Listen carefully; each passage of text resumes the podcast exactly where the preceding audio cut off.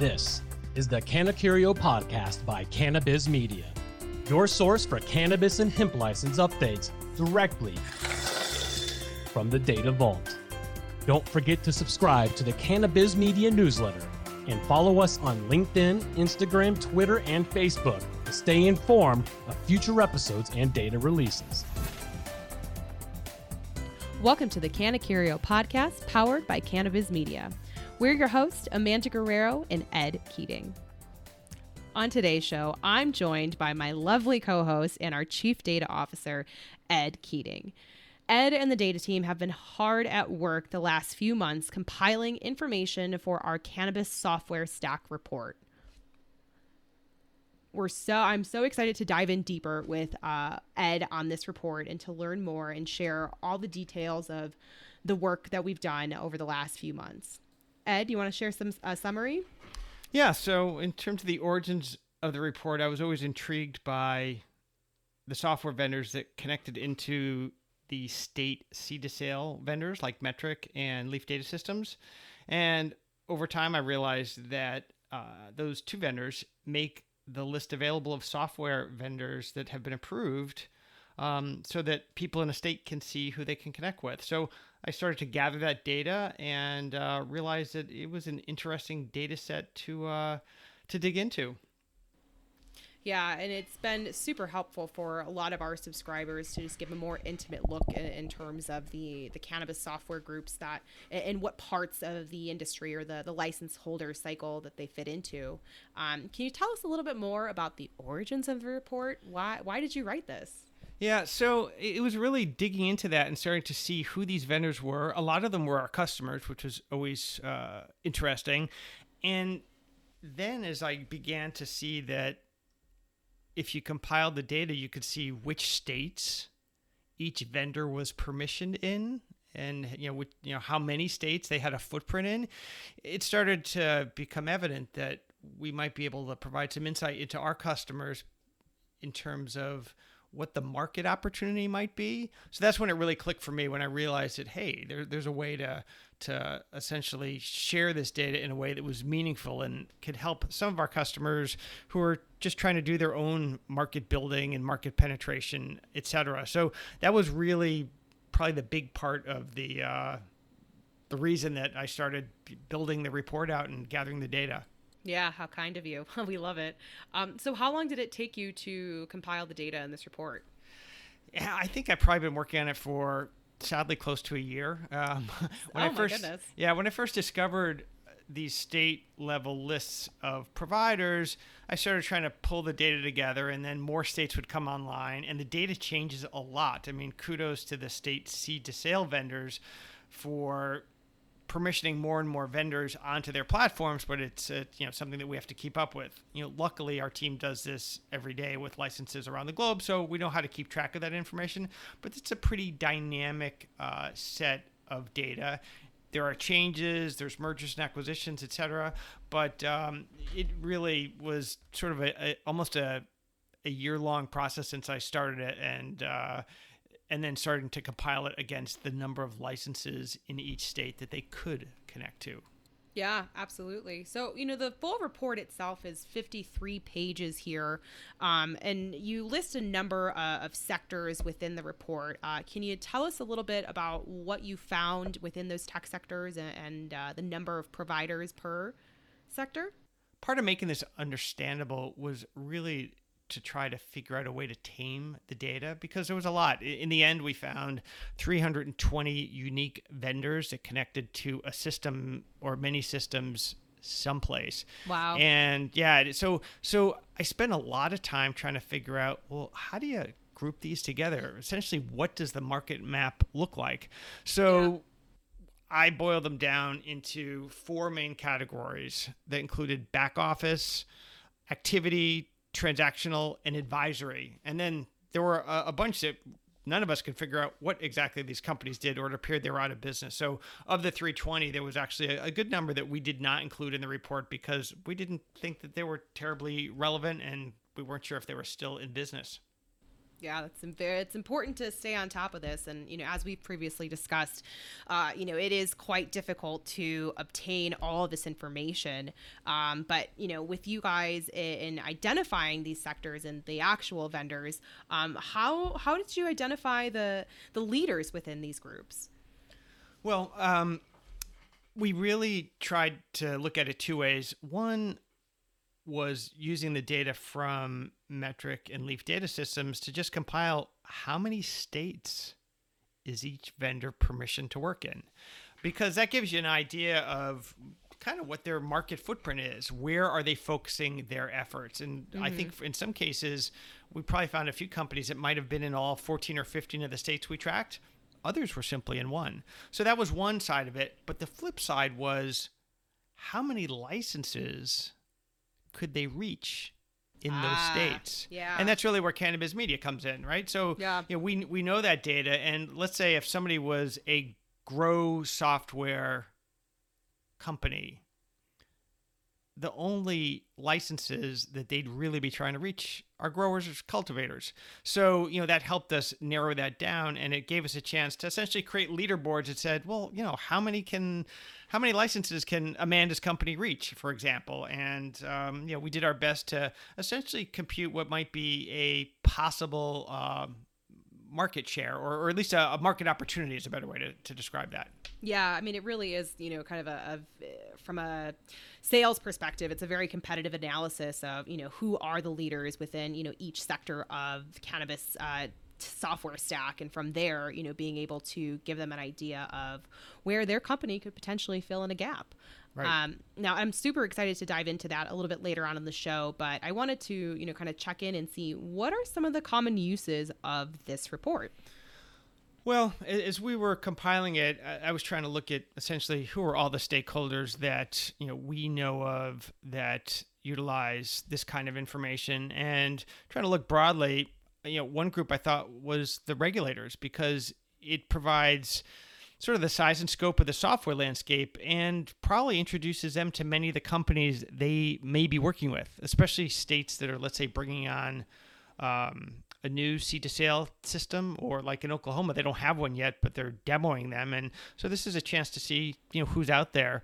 We also think it's good for existing vendors, a lot of our customers to see who their customers or, who their potential competitors are. Uh, yeah. I heard from, oh, I'm sorry, go on. Oh no, I was just agreeing. You know, I think that is uh, very, very useful from a competitive and business intelligence perspective. Um, you know, you guys have done a great job. So, yeah, I think for for some uh, people that I spoke to after the report came out, they were surprised that there were so many companies out there. Some of them they'd never heard of. So I, I thought that was good in terms of just sort of a, a business intelligence side. Um, third, quite obviously, are investors. Yep if you're trying to figure out how crowded a marketplace is, and you see that, geez, Cannabiz media says that the uh, the back office sector has you know 65 or 95 providers. What does that mean for for my investment? Is it too mm-hmm. crowded, etc. Um, and then finally, there's people who hold these licenses. They need to make choices as to which vendors and which software tools they're going to use and this helps them see at least you know one lens of how widely established these companies are. Do you want to sign up with a one state wonder who maybe knows your state really well, or do you want to sign up with somebody who perhaps has software installed across many states and has probably had to deal with a lot of different regulatory schemes. So it, it puts the power in the reader to, to, to, figure this out and hopefully use it in a way that's uh, enlightening for them. Wanted to know learn a little bit more about some of the other states. You know we see the mature markets like colorado washington and oregon you know have uh, some tech groups uh, based within their headquartered within their state. Um, you know i was just wondering do you have any new predictions for you know up and coming markets or future tech leaders um, no, I don't. I think that the ones that we see are probably where they're going to be based out of. Uh, if you look at the report, California has the lion's share of vendors. Uh, 34% or 114 are based out of California, another 45 in Colorado, 28 in Oregon. Already that puts you up to 56% or more than half the vendors are in three states. Wow.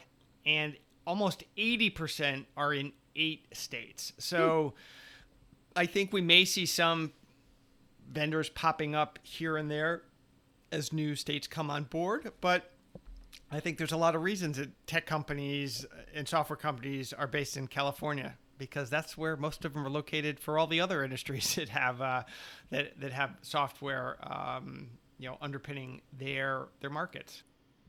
Now, do you think that based on where they're headquartered and where they're doing business, uh, do you think that that will uh, impact, you know, kind of their expansion into other states or their ability to expand into other states, like those that are based in California?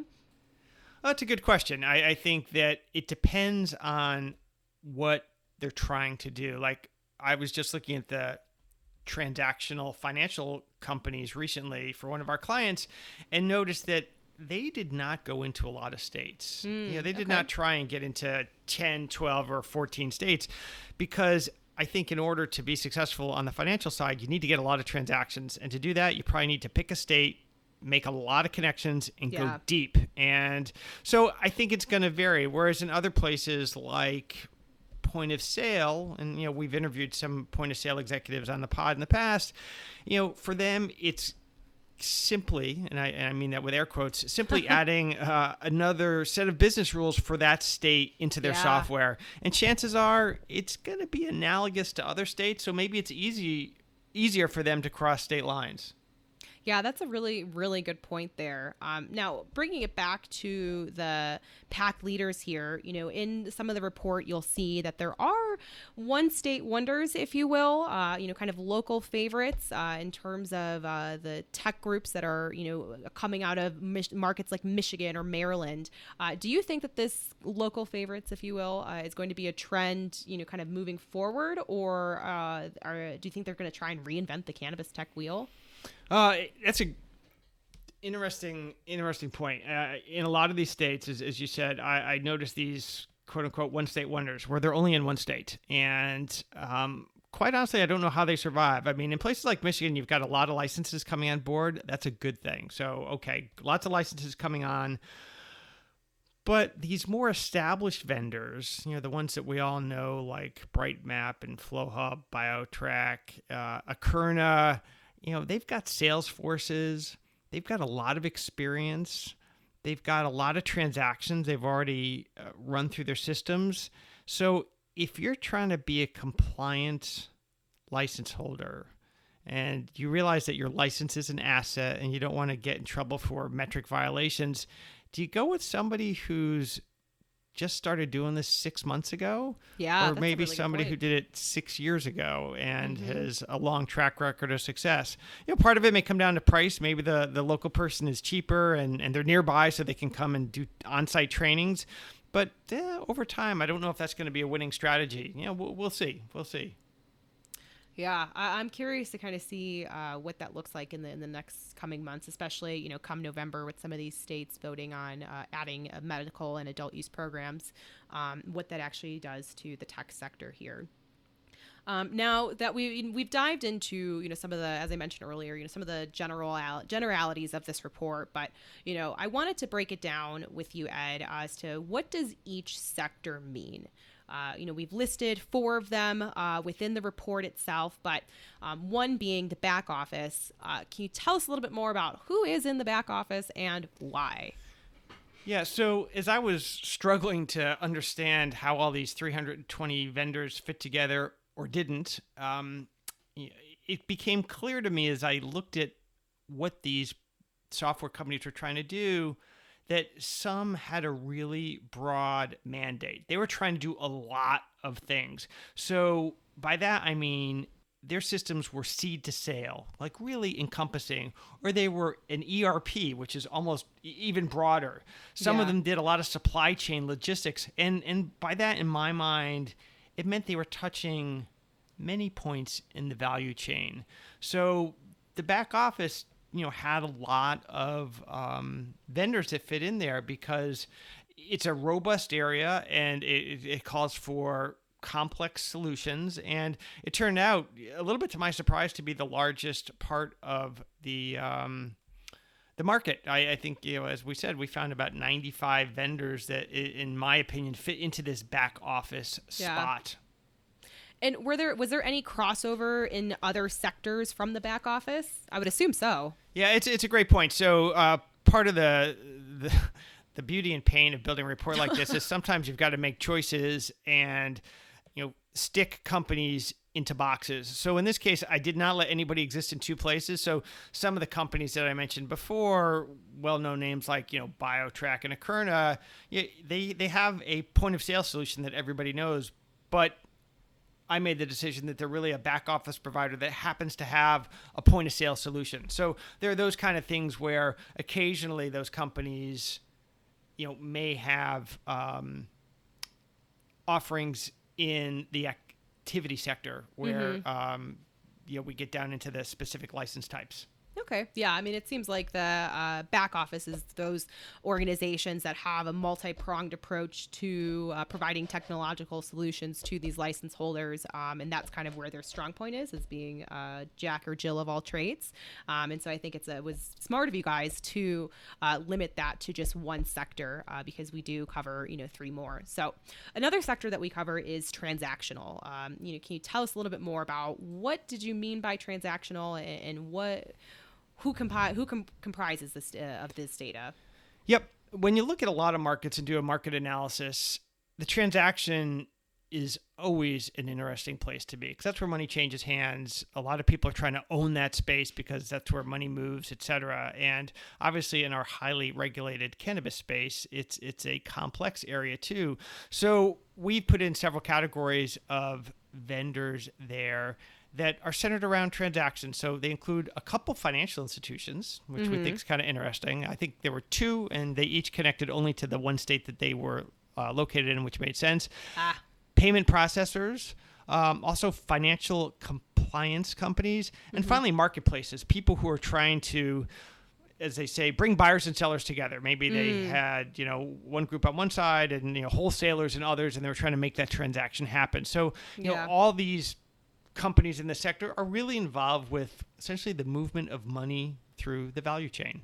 Okay. And so do you think the number of group financial groups depends on the state's take on cannabis uh, in the number of, you know, private banking institutions that are available or um, yeah, I mean, it, it's tough because we know that the the whole financial side of cannabis is murky, um, and all the challenges that the license holders have in terms of management of cash and banking and taxes and all that make it a pretty um, challenging space to be in. So the one thing that I did find as I was going through this was um, the fact that a lot of these companies uh, don't jump into a lot of states, as I said earlier. They really mm-hmm. do seem to have to, perhaps need to focus on a market and do a great job there. And jumping market to market, I think, is way harder than it might be for, let's say, a point of sale vendor or some of the other activity um, yeah. type type vendors. So is that why you think that there aren't any vendors listed, for example, Maryland, Maine, Missouri, and Louisiana? Yeah, exactly. Because those are markets that right now are smaller, and I, I think if you're going to try and make a go of it, you're going to want to go to a place where you can get hopefully a lot of transactions coming through your system if that's yeah. your model. And um, and some of these other ones where it's a pretty small market like I'm based in Connecticut and there's only 18 dispensaries here. So mm-hmm. you know uh, I, I think that's part of how it uh, how it may play out. Not like us here in Colorado. We've got quite a few.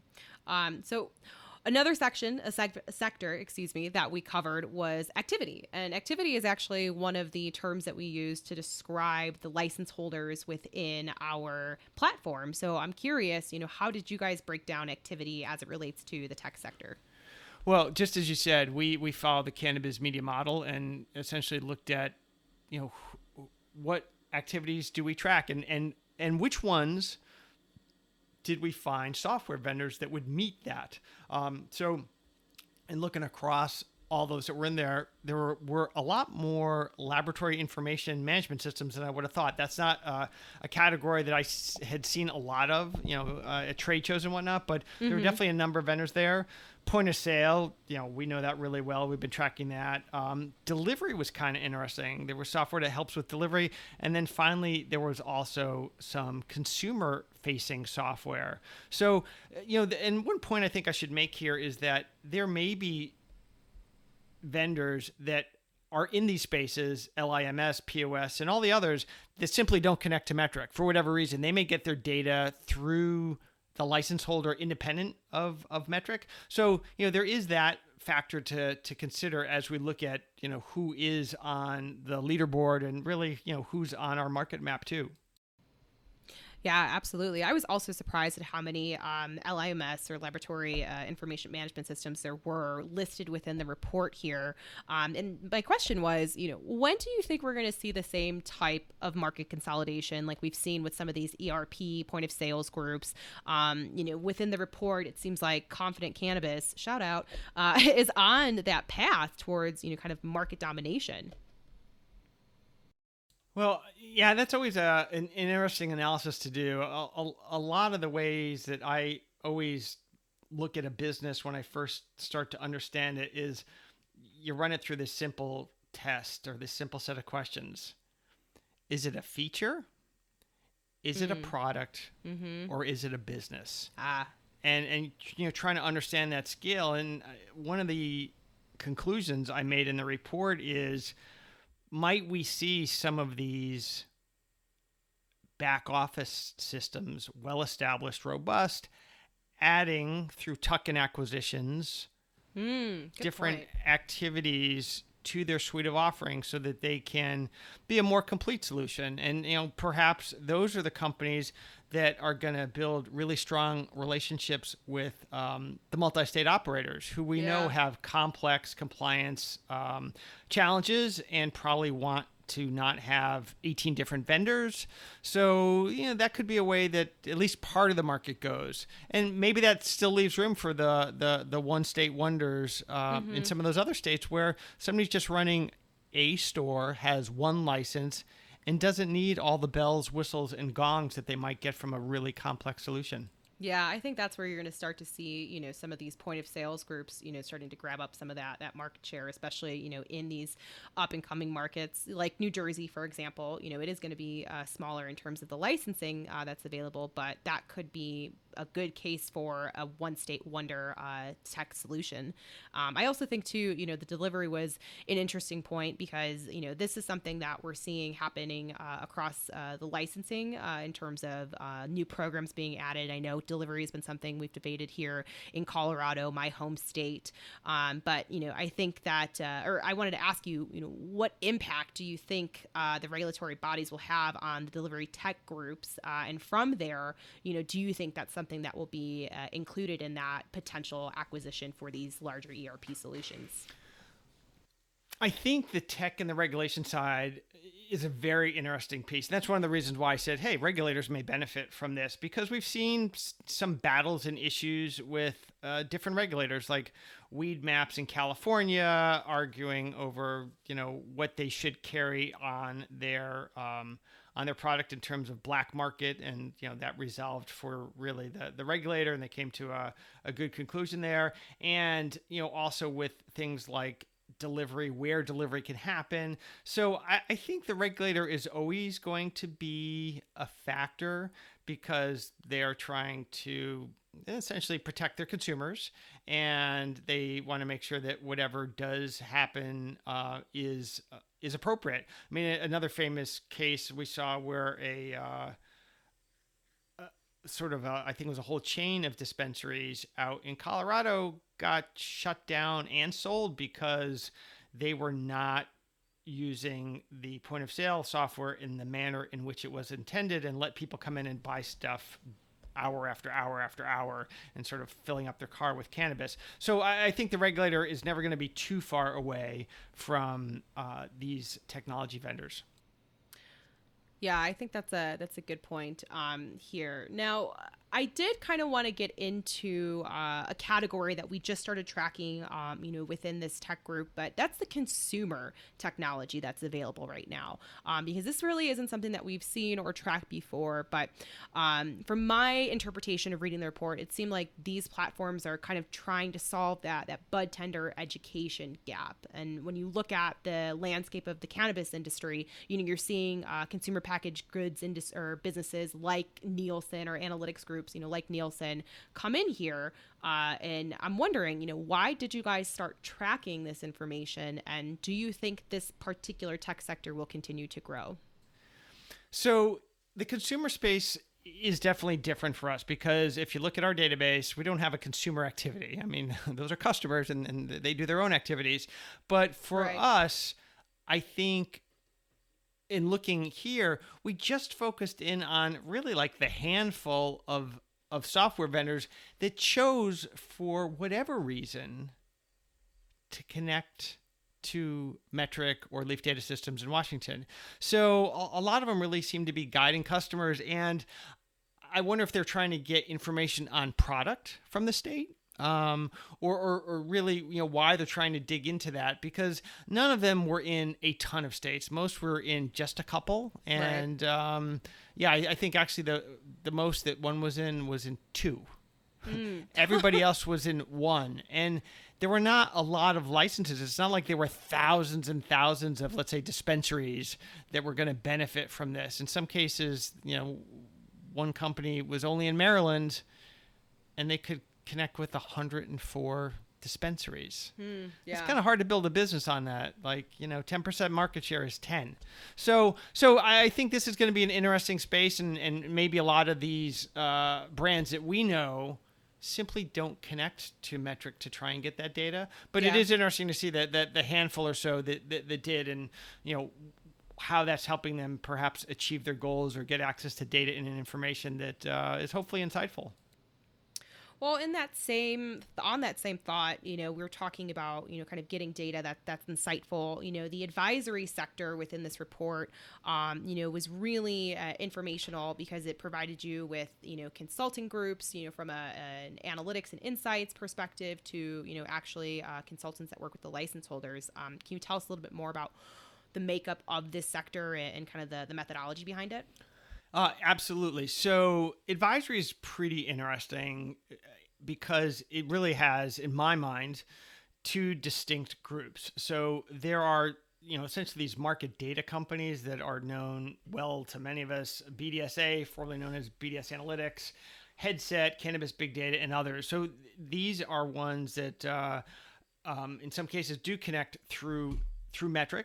Um, and then on the flip side, there's all these other vendors that really, for the most part, seem to be technology shops that can help people connect to mm-hmm. Metrc or build cannabis or hemp specific type programs. So you know it's a it's a definitely a different group in, in terms of how they interact with the market. But you know we included them on the market map because they can provide real insights to their customers in terms of helping them understand the inputs and outputs from the back office, from the transactional, and from the activity software. So it's really a, a a nice way to to tie it together because there's a lot of data that those systems can generate, and a lot of operators may not have the time or the ability to to dig through it. But here you've got some experts and pros who may be able to help you understand it in a way that you couldn't on your own.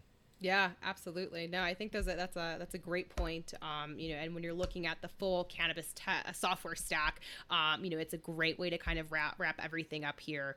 Um, now, uh, given that half of these uh, advisory groups exist within California, um, do you think that over time we'll see these advisory groups shift to more markets like Illinois and being headquartered out of there. Because when you look at the program, I mean, it is fairly robust and, and you know kind of a little bit more well thought out. I'm a little biased because I'm from Chicago, but um, you know, do you think that that's going to happen? Well, if you think about it, the inputs that somebody would need as a consultant is simply the data, and being in the state probably doesn't matter all that much. So I'm not sure if it's necessarily going to create a movement uh, uh, of any of these businesses to suddenly be there because it's really one of those kind of intellectual property businesses and knowledge worker businesses, and you might not necessarily need to be there to be effective because the data in Illinois at the end of the day coming through a system is probably not all that different than what you'll see in Oklahoma, Connecticut, or even California. Understood. Understood. Well, I really have enjoyed speaking with you, Ed, uh, and diving a little bit deeper into our uh, software stack here. Um, it's really given me, you know, some great perspectives. I know our current subscribers who got access to this are uh, incredibly happy and satisfied here. Um, really appreciate you uh, diving in deep with me, and uh, I look forward to our next CannaCurio recording, which should hopefully be uh, within the next few weeks here. Well, thanks, Amanda. This was a lot of fun. It was good to dig in and get a chance to review it. And uh, uh, great questions. I, I learned a lot today as well. I love it. I love it. Well, everyone, thank you so much for joining us on today's podcast. We're your hosts, Amanda Guerrero and Ed Keating. Stay tuned for more updates from the Data Vault. Thanks for listening to the CannaCurio podcast by Cannabiz Media. Stay up to date with the latest episodes of the podcast and get alerts on the latest licensing activity in the United States and Canada, as well as exclusive industry insights by signing up for the Cannabiz Media licensing newsletter at cannabiz.media/newsletter.